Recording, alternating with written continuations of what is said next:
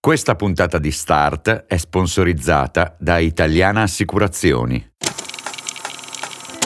Start è il podcast del Sole 24 Ore che tutti i giorni ti racconta le notizie che ti sono più utili. Su tutte le piattaforme gratuite e sul sito del Sole 24 Ore.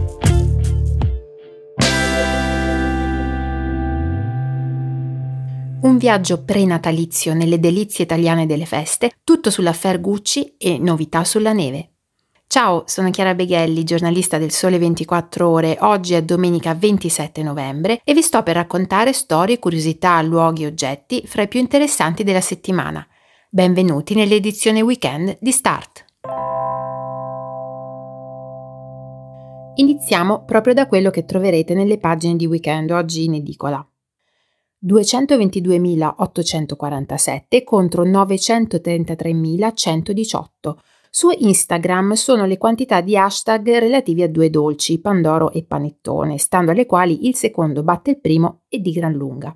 Ma può il mero successo sui social stabilire una qualsivoglia forma di primato di questi due simboli del Natale? La questione non è così semplice e sui social come sempre si racconta solo una parte della realtà, anche se poi è sui social che è nato il partito pandorista, vissuto però soltanto per le festività del 2020. Se la solita querel vi porta addirittura a temere il momento del ser delle feste e possibili interminabili discussioni con parenti e amici, la pagina di Viaggi 24 di questa settimana accorre in vostro aiuto. Federico De Cesare Viola, infatti, ha definito un percorso fra le gustosità alternative da provare durante le feste, ben oltre il Pandoro panettone, sfizi da portare in tavola, regalare o assaggiare da soli, in segreto, e scelte fra le ben 319 denominazioni protette del nostro paese. Si va allora dalla ottima torta cubana, simbolo del Friuli con il suo ricchio ripieno e un tocco alcolico, fino ai dolci di Antonio Mattei, antico biscottificio di Prato, e ai panettoni dello storico forno Roscioli nel centro di Roma. Qui, tra le varie proposte, scegliete senza indugi quella con pere e cioccolato oppure con albicocca e caramello. Chi preferisce i formaggi non mancherà una visita nella Valpusteria, dove Hubert Stockner affina i suoi formaggi nelle gallerie di due bunker, che offrono condizioni climatiche ideali, e nel Parco Nazionale d'Abruzzo, dove nasce il pecorino gregoriano. Non vorrete poi rinunciare a una vera mozzarella di bufala campana DOP, quella che deve lacrimare al taglio come tradizione comanda, e fate scorta allora di quella di scuola aversana del casolare ad Alvignano e poi proseguite verso Capaccio Pestum per una visita guidata all'allevamento e alla stanza della mungitura di Barlotti. E infine, dopo un passaggio a Modica per il cioccolato noto in tutto il mondo come il suo barocco, si fa tappa ad Alghero per scoprire i buonissimi e bellissimi dolci tipici di Roberto Murgias, che la ghiaccia reale e le foglie d'oro trasformano in veri e propri gioielli. Sul fatto che Diane Keaton sia un'attrice stupenda non si può non essere d'accordo. Io e Annie, capolavoro assoluto di Woody Allen, ma anche Tutto può succedere, Il club delle prime mogli, persino Baby Boom, ha torto considerato un'interpretazione un po' minore. Tale generosità artistica da parte sua non poteva fermarsi al cinema, tanto che, ed è una novità abbastanza recente, Diane Keaton è diventata anche una eccelsa designer di interni. Lo provano due libri di cui è autrice sul tema e la sua prima collezione di tessuti con un marchio statunitense. Per saperne di più potete leggere l'articolo di Cara Gibbs nel canale online del nostro magazine How to Spend It. E se vi intriga il tema delle case d'autore, non dovete perdere l'articolo che Stefano Salis firma questa settimana per la pagina di Arredo Design 24. Lo spunto è eh, Racconti d'interni, il libro di Chiara Dalcanto, con belle inedite foto di Lorenzo Pennati, appena pubblicato da Rizzoli, che appunto racconta 10 case di personaggi simbolo della nostra cultura, create fra la metà del Novecento e gli anni 2000, e partendo dal presupposto che ogni casa è una biografia in forma spaziale, fatta di ingegno, di memoria, depositi di vita di chi l'abita nel caos del tempo. C'è allora la casa torinese di Carlo Mollino, genio architettonico artistico, che edifica una sua dimora carica di valenze simboliche, esoteriche e filosofiche, come il caminetto con specchio. E poi il rifugio di montagna postmoderno di Alessandro Mendini, in Valtaleggio, le case di Carlo Scarpa, di Ettore Sozzas, di cui il progetto di Casalana è ricostruito alla Triennale di Milano ed è imperdibile.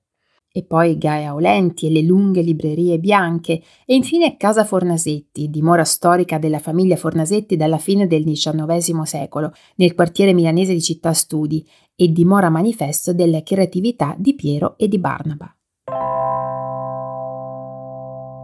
Una delle notizie più lette e più discusse della settimana è stata quella che potremmo riassumere con il titolo L'affair Gucci.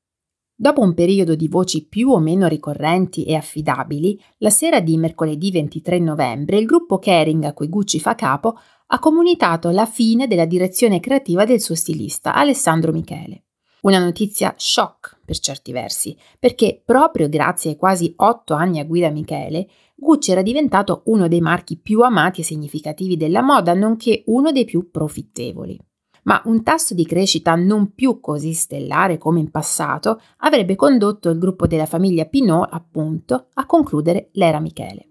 Angelo Flaccavento non usa mezzi termini quando scrive nella sua analisi che oggi la moda è un moloch che richiede cambiamento costante per un pubblico vorace e distratto e che digerisce e dimentica tutto, soprattutto i sogni dei suoi attori più amati. Ora, chi sostituirà Alessandro Michele? E sarà in grado di ridare slancio finanziario a Gucci cambiandone però proprio quei canoni che l'hanno reso uno dei marchi più desiderati del pianeta? I giri di poltrone negli ultimi mesi nella moda sono stati veloci e numerosi. Sul grande palco della moda però attendiamo il prossimo atto. Fra questo fine settimana e il prossimo riapriranno praticamente tutti i più importanti comprensori sciistici delle Alpi, dove finalmente la neve è caduta in abbondanza. Ma che inverno sarà dopo un'estate così peculiare? Per far fronte ai rischi di un meteo impazzito, il Gran Circo Bianco si è ben attrezzato e oltre alle piste le mete più celebri propongono itinerari a cavallo, centri termali, percorsi gastronomici e culturali, una quantità quasi inestricabile di offerte che Lucilla Incorvati e Gianni Rusconi hanno raccolto e ordinato per gli amanti della montagna invernale. E se il vostro desiderio di nord è ancora più intenso, vi consiglio il viaggio nella Lapponia svedese di Laura Dominici, fra glamping immersi nella foresta, corse in slitte con gli aschi, carezze alle renne e ovviamente lei, la grandiosa aurora boreale che fino a marzo regalerà a chi avrà la fortuna di vederla dei ricordi indimenticabili.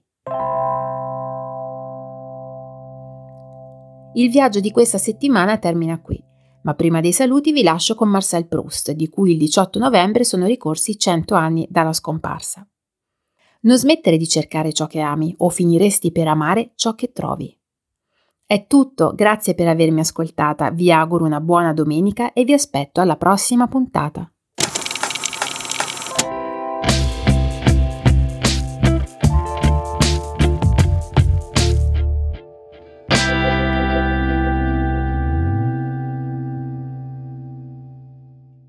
Questa puntata di Start è sponsorizzata da Italiana Assicurazioni.